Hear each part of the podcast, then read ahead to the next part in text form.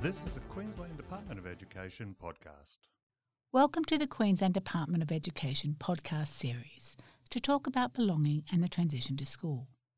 Hi, I'm Virginia Bowditch, and in this podcast, I welcome back researchers, Emeritus Professors Sue Dockett and Bob Perry to chat about their recent work. Thanks again for your time today, Bob and Sue. Thanks, Virginia. Thanks very much, Virginia. Glad to be here. In podcast two, Understanding the Perspectives of Children in the Transition to School, we discussed how children's perspectives of their transition experiences are important to inform decisions about the planning and evaluation of current and future transition to school programs, rather than adults assuming they are best placed to make those decisions. We know that when children's perspectives are taken seriously, are listened to and acted upon, that this contributes to a sense of belonging. But what is belonging? Oh, thanks, Virginia. Belonging is, is a really fascinating concept. It's very multifaceted and it's often quite fluid, and we demonstrate it in many ways. Many people understand when they feel like they belong, but how you assess somebody else's sense of belonging can be really challenging. We know that there's a personal sense of belonging. A personal sense of belonging is really important, and we see it and we feel it when we feel accepted, when we feel like we've been seen and recognised. And we see this in children when they engage in play, and we see the ways in which they feel like they're being accepted by others, seen by others, and sometimes being physically close to others. There's also that social sense of belonging, such as the feelings we get when we belong to a group or a community.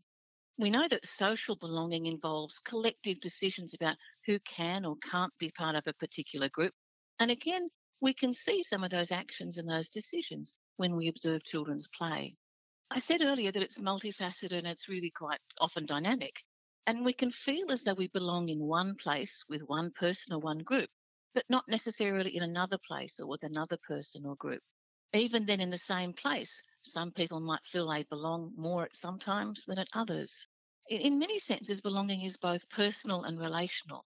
It's about how we feel as an individual and also how we feel like we belong to one or many communities.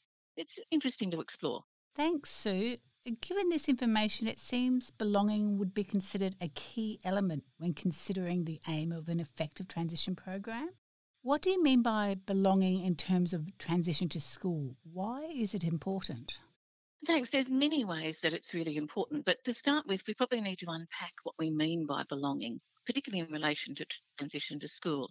And to do that, we draw on some work from our Australian colleagues, Jennifer Sumsion and Sandie Wong, who described a cartography of belonging. And in that cartography, they outlined 10 dimensions that reflect ways of experiencing belonging. They talked about emotional, social, cultural, spatial, temporal, physical, spiritual, moral or ethical, political, and legal belonging. And that's that's a great long list. And while they might be described as separate dimensions, in practice they often overlap and converge. And when we talk about transition to school being complete, we describe that as a sense when all involved feel that they belong within the new school context.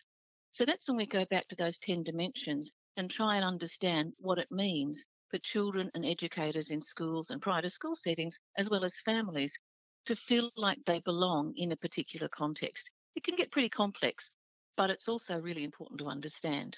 Let's take the example of spatial belonging that is about feeling connected to a particular place and knowing how it operates.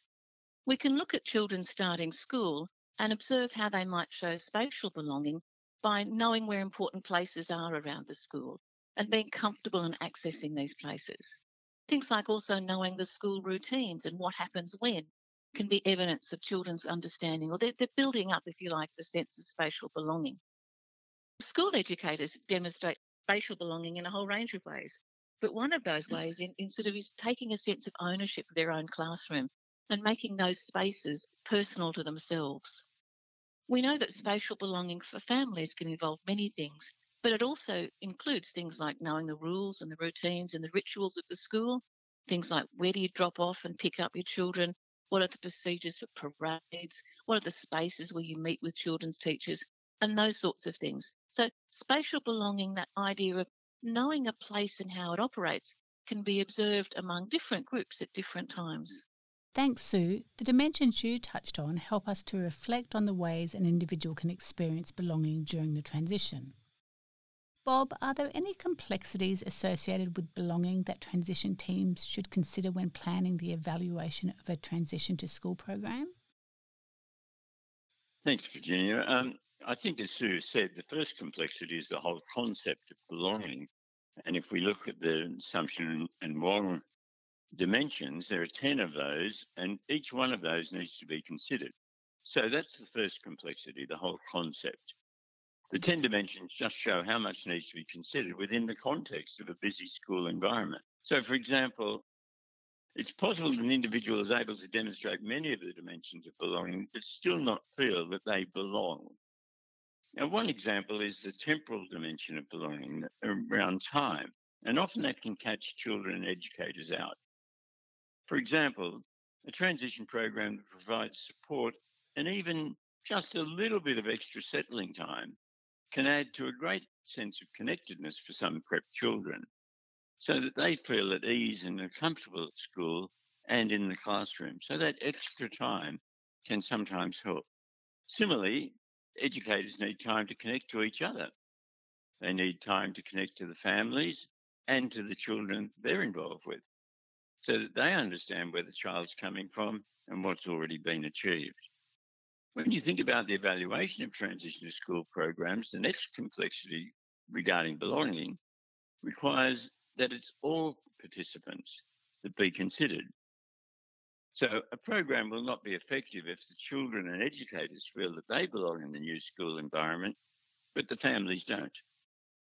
All need to be considered. And this adds to the complexity of the notion. Another one is that belonging or not belonging can be demonstrated in many different ways, and the evaluators of the program need to be able to discern within these different ways and not mistake or dismiss certain actions through the applications of stereotypes. For example, some children are quiet and don't speak much because they're scared or they're worried about being at school, while others may show the same quiet, non speaking behaviors because they actually feel quite comfortable and settled and don't feel the need to ask any more. So sometimes we need to discern the differences between the motives for certain behaviors uh, as well as the behaviors themselves. There are, of course, stereotypes around cultural, gender, or socioeconomic groups, and their applications to individuals that transition to school or in fact at any other time for that matter, can mean that sometimes challenges and concerns are missed. Thanks, Bob. That's very informative. Awareness of the complexities of belonging help us understand the impacts on well-being and engagement for those involved. Sue, can you provide an example of the emotional dimension of belonging and how a transition team might know if children, families and educators feel like they belong at school? Thanks. Well, the emotional dimension of belonging is about feeling comfortable and at ease, being accepted, liked, and recognised and respected in a particular context. In the transition to school, children can demonstrate this dimension, for example, by entering the classroom confidently, you know, sometimes with that great big smile on their face. Also, and by being confident that their teacher likes them. They feel comfortable seeking help when it's needed and see their efforts respected, such as being displayed with care these things create a sense that mm-hmm. the person is valued and, and recognised and accepted. Emotional belonging for educators could involve them also being respected and valued for what they do by the children and the families as well as their colleagues. It's really interesting and important for early childhood educators and school educators to feel a personal sense of emotional belonging when they get together, such that they feel welcome in each other's contexts. For family members, really simple things can um, impact that emotional dimension of belonging. Things like family members being recognised and greeted by name when they visit the school. That can be a sign of an emotional connection, as educators show they're interested in and responsive to the family experience of transition. Thanks for providing that example, Sue. Even though all the dimensions of belonging are important, as an advocate for early childhood education, I can't help but ask this question how might a transition team know if children families and educators feel like they belong at school in a social sense. Bob, do you have any thoughts on this one? Yes, Virginia, there are there are a number of ways that this might occur. For example, for years, children have been telling us that what is really important when they start school is having friends or knowing how to make friends in a new context. And if they have friends, they, they feel as though they belong there in a social sense. They belong to a social group. Children also belong through identification as a member of other groups, sometimes the formal groups like class six or such and such state school. They can tell you very proudly that this is the uniform for my school. And they feel that they belong to that uniform and they belong to that school. They'll also use the language of school. So they know what parade means. They know what to do at lunchtime. They know, and sometimes even welcome, the notions of homework. So they're using the language as well as the, you know, the social belongingness that comes from being a member of a group. Family members will be welcomed into the school and the classroom socially, they feel as though they are part of the school and the classroom. They'll be invited to share in meaningful activities.